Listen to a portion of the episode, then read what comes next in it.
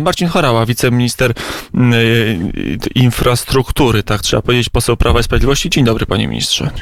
Dzień dobry panie redaktorze, dzień dobry państwu. Zawahałem się, bo te resorty tak szybko się zmieniają, że człowiek zaczyna myśleć, czy to już się zmieniło, czy, czy się jeszcze nie... infrastruktury jest żywy. No właśnie, wyjął mi pan poseł to z, prosto z głowy, że jednak to jest jedyny resort, który ma, no poza może MSZ-em, który nie zmienia swojej nazwy co rekonstrukcję rządu i można się e, przyzwyczaić. No dobrze, ale e, nie o infrastrukturze, ale jako do polityka w ogóle mam do pana parę e, pytań. Zakończyło się posiedzenie Sejmu, dzisiaj kolejny strajk kobiet. Udało wam się obronić większość parlamentarną. Na jak długo i na ile realnie był, było zagrożenie, że rząd utraci poparcie w Sejmie?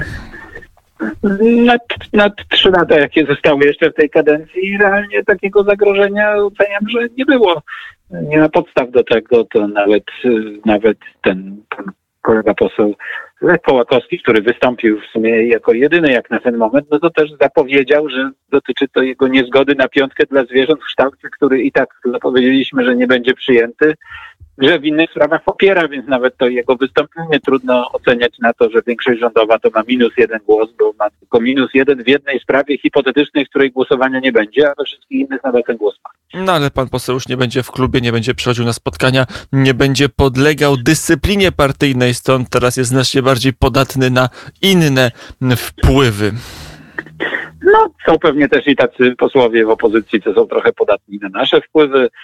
No, różnie to w polityce bywa, na ten moment większość jest bezpieczna i też te głosowania wczoraj to pokazały. No kiedyś był klub parlamentarny Kukiz 15, który był trochę rezerwoarem poparcia, stamtąd wielu posłów was przychodziło. Wielu posłów Kukiz 15 obecnie jest i to stało się z waszych list. I dzięki temu jest w Sejmie, a teraz nie ma takiego klubu, jest Konfederacja, która was twardo zwalcza i PSL Kukiz 15 też dla was niespecjalnie przychylne.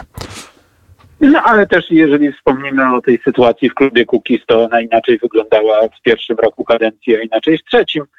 Sytuacja jest dynamiczna, różnie się może zmieniać.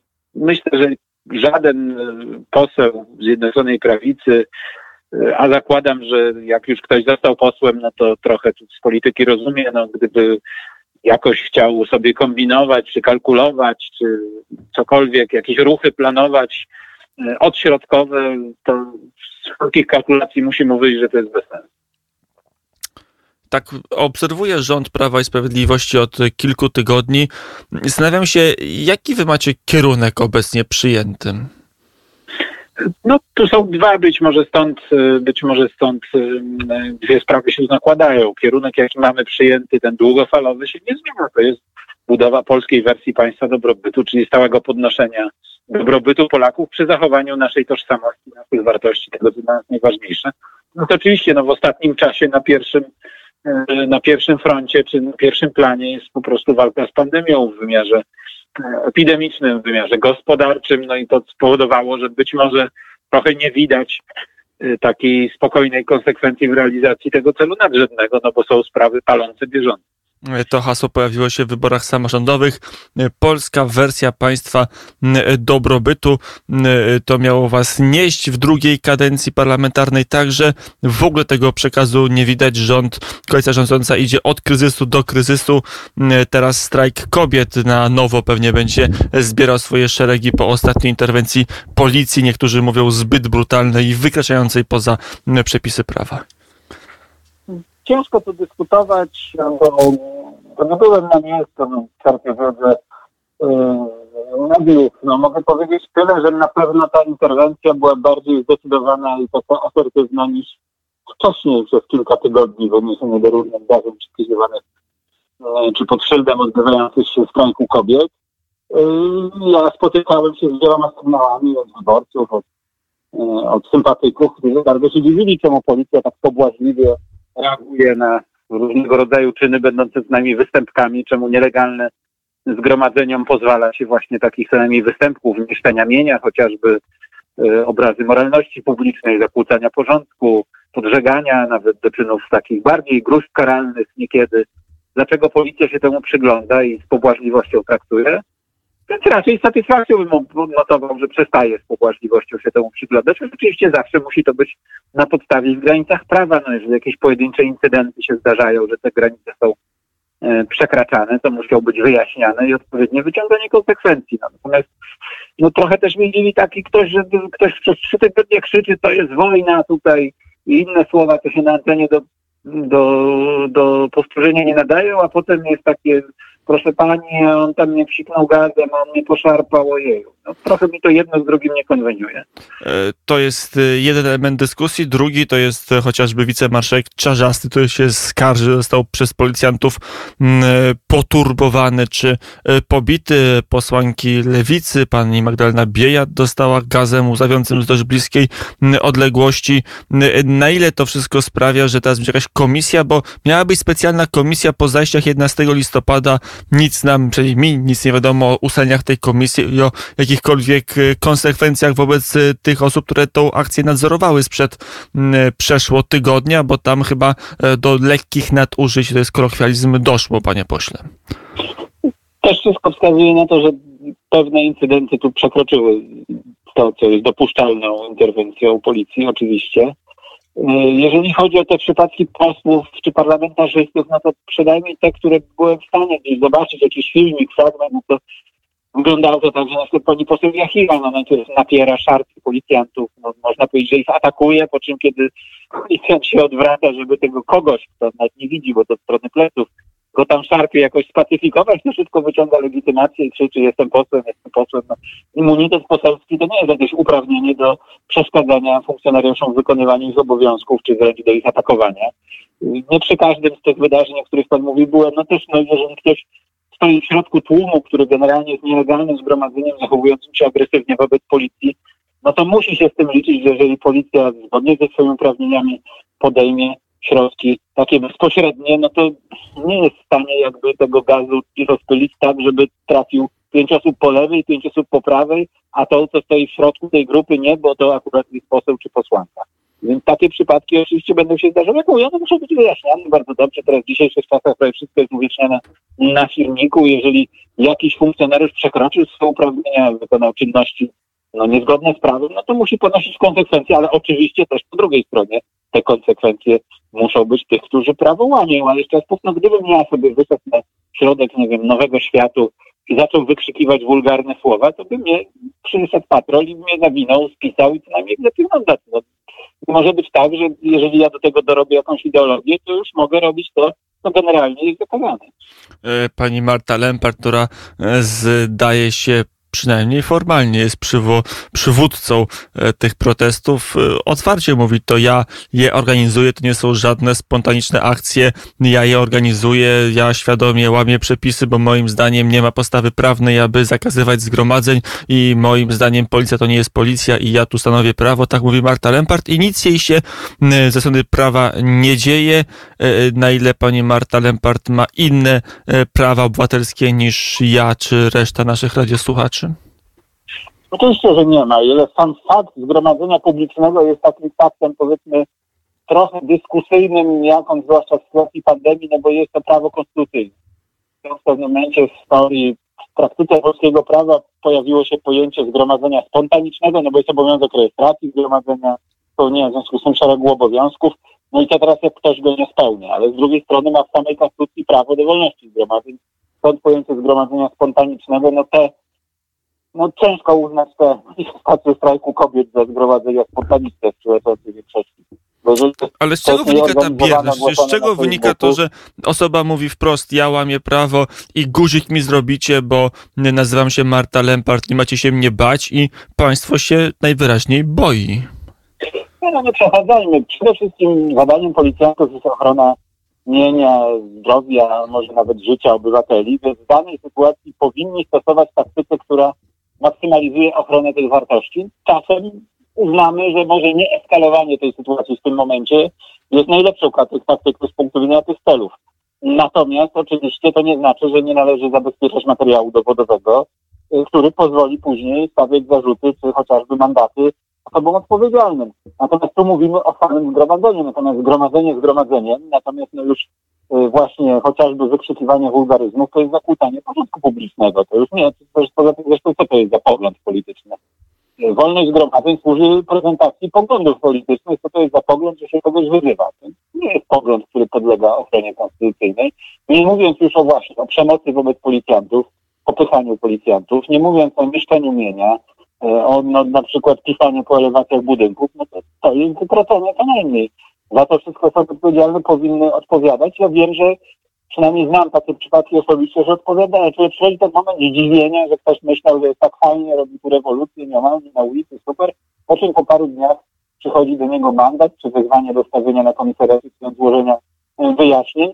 Wydaje mi się, że to jest jeden, jeden z jakichś tam czynników takiego mocnego wygaśnięcia tych protestów. No bo potem nawet spotkanie z sądem rodzinnym, na przykład dla osoby nieletniej, to nawet jeżeli ostatecznie nie zastąpi się jakąś szczególnie dotkliwą represją, no to już sam fakt bycia przedmiotem takiego postępowania Panie nie pośle, jest. trochę pana głos zanika. Proszę e, jakoś tak się ustawić i tak e, ustawić sam aparat e, względem głowy, aby jakość dźwięku była lepsza. Wtedy będziemy lepiej słyszalni. Marcin Chorała, wiceminister infrastruktury pełnomocnik rządu do spraw Centralnego Portu Komunikacyjnego i poseł Prawa i Sprawiedliwości jest gościem popołudnia wnet piątkowego popołudnia. Na jutro zapowiedziane protesty strajku kobiet. Jak wynika z sondaży, w które ja oczywiście nie wierzę, ale e, z lubością teraz zacytuję. E, Przytoczająca większość Polaków ma ten strajk e, popierać, aż 13% miało w nim uczestniczyć.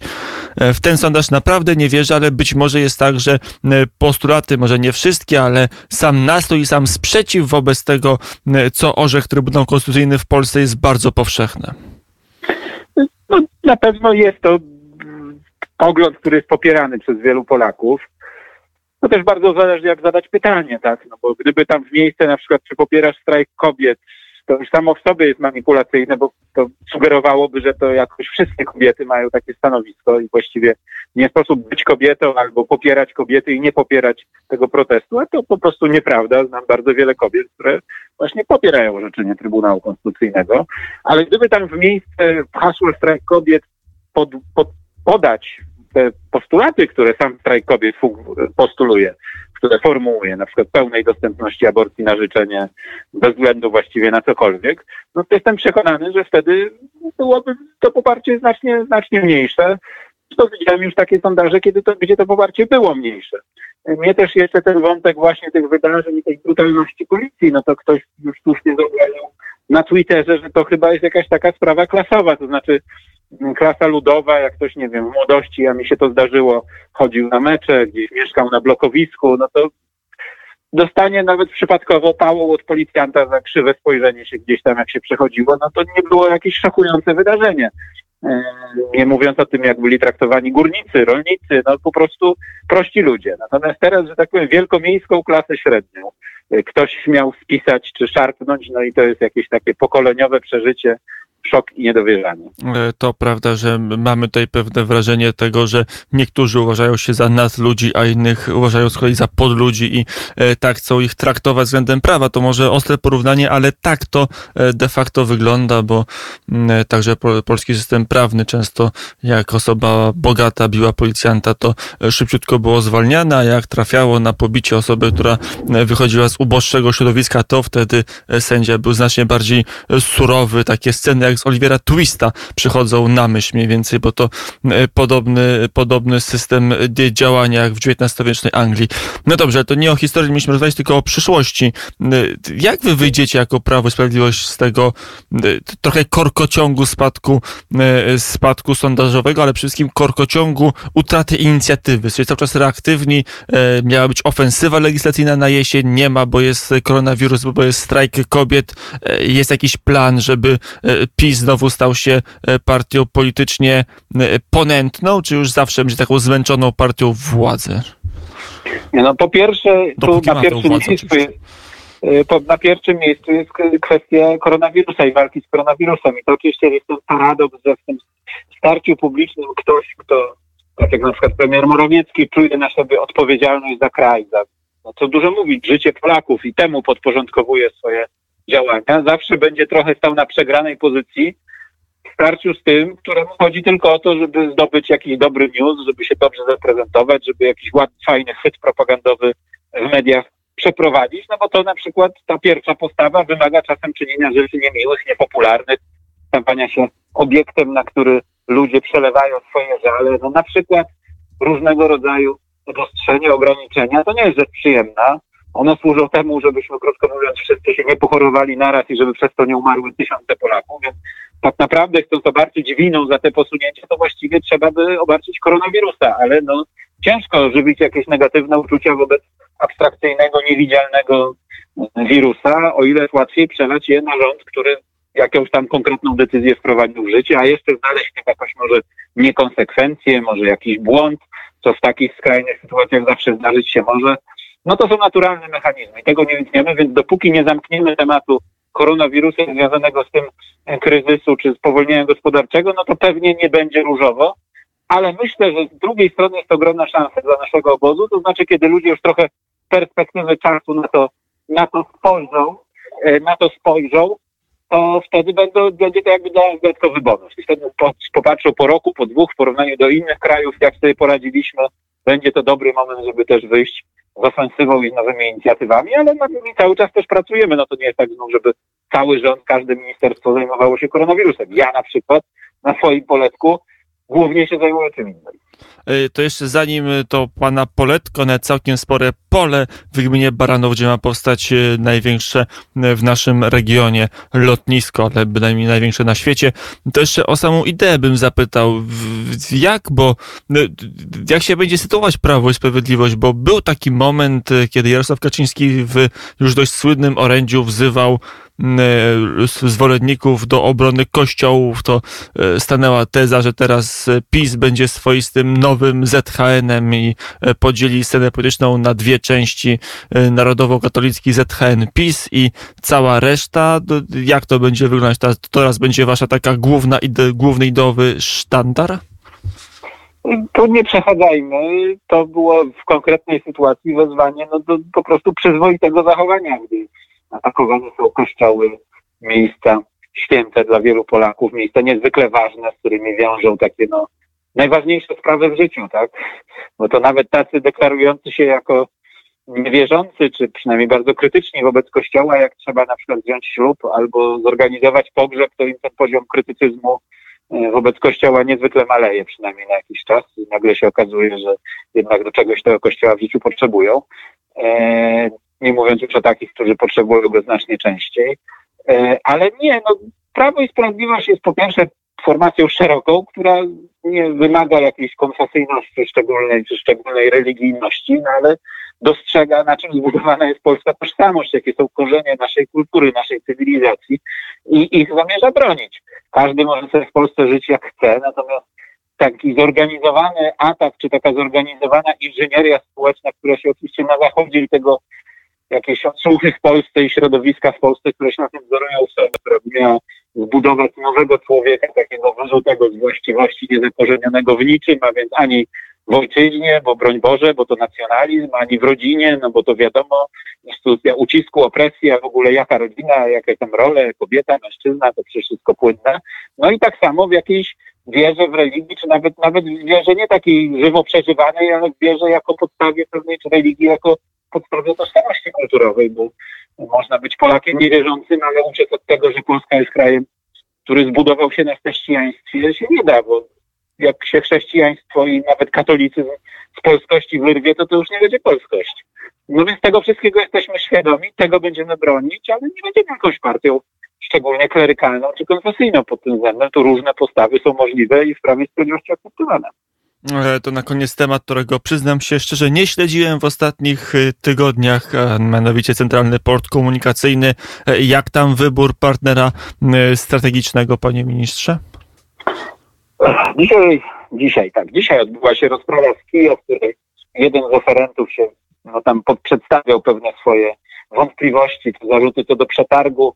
To jest naturalne w przetargach, że taki, no, który pewnie czuje, że za chwilę może ten przetarg przegrać, że są lepsze oferty, no to stara się tam jeszcze złożyć jakieś odwołanie czy coś w tym rodzaju. To zostało rozstrzygnięte. Wszystko wskazuje na to, że no dosłownie na dniach, myślę, że mniej niż w przeciągu tygodnia będzie wybrany jeden ofert, w którym następnie będą przeprowadzone negocjacje i podpisana umowa. To się pewnie zadzieje w przeciągu dwóch, trzech tygodni owo podpisanie umowy i będziemy mieli już doradcę strategicznego. Jesteśmy też już w trakcie przetargu na masterplan. Trzy konsorcja bardzo doświadczone, bardzo dobrych firm złożyły swoje oferty. to pewnie jeszcze też w tym roku będziemy rozstrzygać. E, Jeszcze w tym roku rozpoczniemy program dobrowolnych nabyć, ogłosimy go, rozpoczniemy. Mamy już przyjęty program rządowy zapewniający finansowanie na najbliższe trzy lata. Cóż jeszcze? No, bardzo dużo się dzieje. Strategiczna ocena oddziaływania środowisko będzie gotowa w Ale styczniu. jak rozumiem, Jutro pandemia ogłoszony nie przetarg na- spowolniła harmonogramu. Nie, absolutnie. Jutro ogłoszony przetarg na studium techniczno-ekonomiczno-środowiskowe kolei dużych prędkości odcinek Warszawa-Łódź. Program inwestycyjny w czasie epidemii generalnie inwestycjom raczej nie szkodzi. To są bardzo jednostkowe przypadki w, w takich dziejących się inwestycjach, gdzie tam no powiedzmy jakieś ognisko na budowie wystąpi, no to ta budowa jest tam wyhamowana na dwa tygodnie. Więc generalnie w momentach spowolnienia gospodarczego lepiej się inwestuje, łatwiej pozyskać firmy, więcej firm jest chętnych, szuka zamówień, żeby ten trudny czas przetrwać, daje lepsze ceny. To jest duża szansa i okazja, żeby z tego skorzystać. A zarazem oczywiście jest i potrzeba, żeby tymi publicznymi inwestycjami gospodarkę podtrzymać. Także ten nasz program postępuje do przodu w sposób zadowalający, zgodny z harmonogramem. To już ostatnie pytanie, to się pojawia często e, w dyskusjach publicznych. Po co wydajemy dziesiątki miliardów złotych na ten bezsensowny centralny port komunikacyjny, kiedy służba zdrowia leży? No nie, no to są zupełnie absurdalne. Znaczy, po pierwsze, nie wydajemy dziesiątków miliardów jak na razie, wydajemy znacznie mniej, bo to jest ten etap przygotowawczy. E, Po drugie, w tym roku z budżetu państwa na przykład na program CPK wydajemy dosłownie 0 złotych. Środki na centralny port komunikacyjny to jest e, e, dokapitalizowanie spółki papierami wartościowymi, fakt państwowymi obligacjami Skarbu Państwa, to nie jest bezpośredni wydatek budżetu tu i teraz taki, który można by na służbę zdrowia przekierować. Do tego będą środki unijne, środki inwestorów prywatnych, no to to już w ogóle byśmy po prostu byli złodziejami czy defraudatorami, jakbyśmy, nie wiem, zaciągnęli kredyt na budowę lotniska, a potem to przeznaczyli na coś innego. No a do tego na służbę zdrowia akurat to, co jest potrzebne, to jest. Te pieniądze są. Są pieniądze na sprzęt, są pieniądze na dodatki dla e, tych lekarzy, czy ratowników, czy pielęgniarki, które są na pierwszej froncie walki z COVID-em. Tam inne są, jeżeli jest jakiś problem, to właśnie na przykład dostępności personelu medycznego, a tego no jednak nie kupimy. Nie ma jakiegoś targu lekarzy światowego, na który można by położyć miliard złotych na stół, kupujemy 10 tysięcy lekarzy. No tak to się nie odbywa. No tak, lekarze to nie dzieci z surogatek, jak widzieliśmy e, swego czasu w Belgii na e, targu dzieci dla par jednopłciowych.